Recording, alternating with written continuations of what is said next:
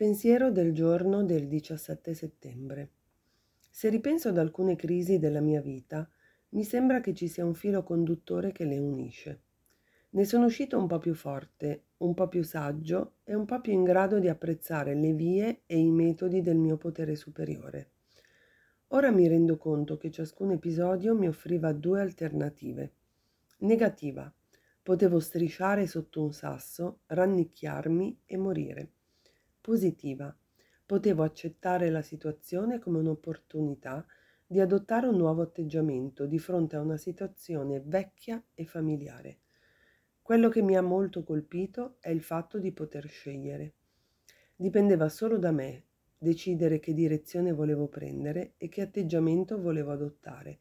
Se nella mia mente c'era un dubbio, lo affidavo al mio potere superiore. Meditazione del giorno.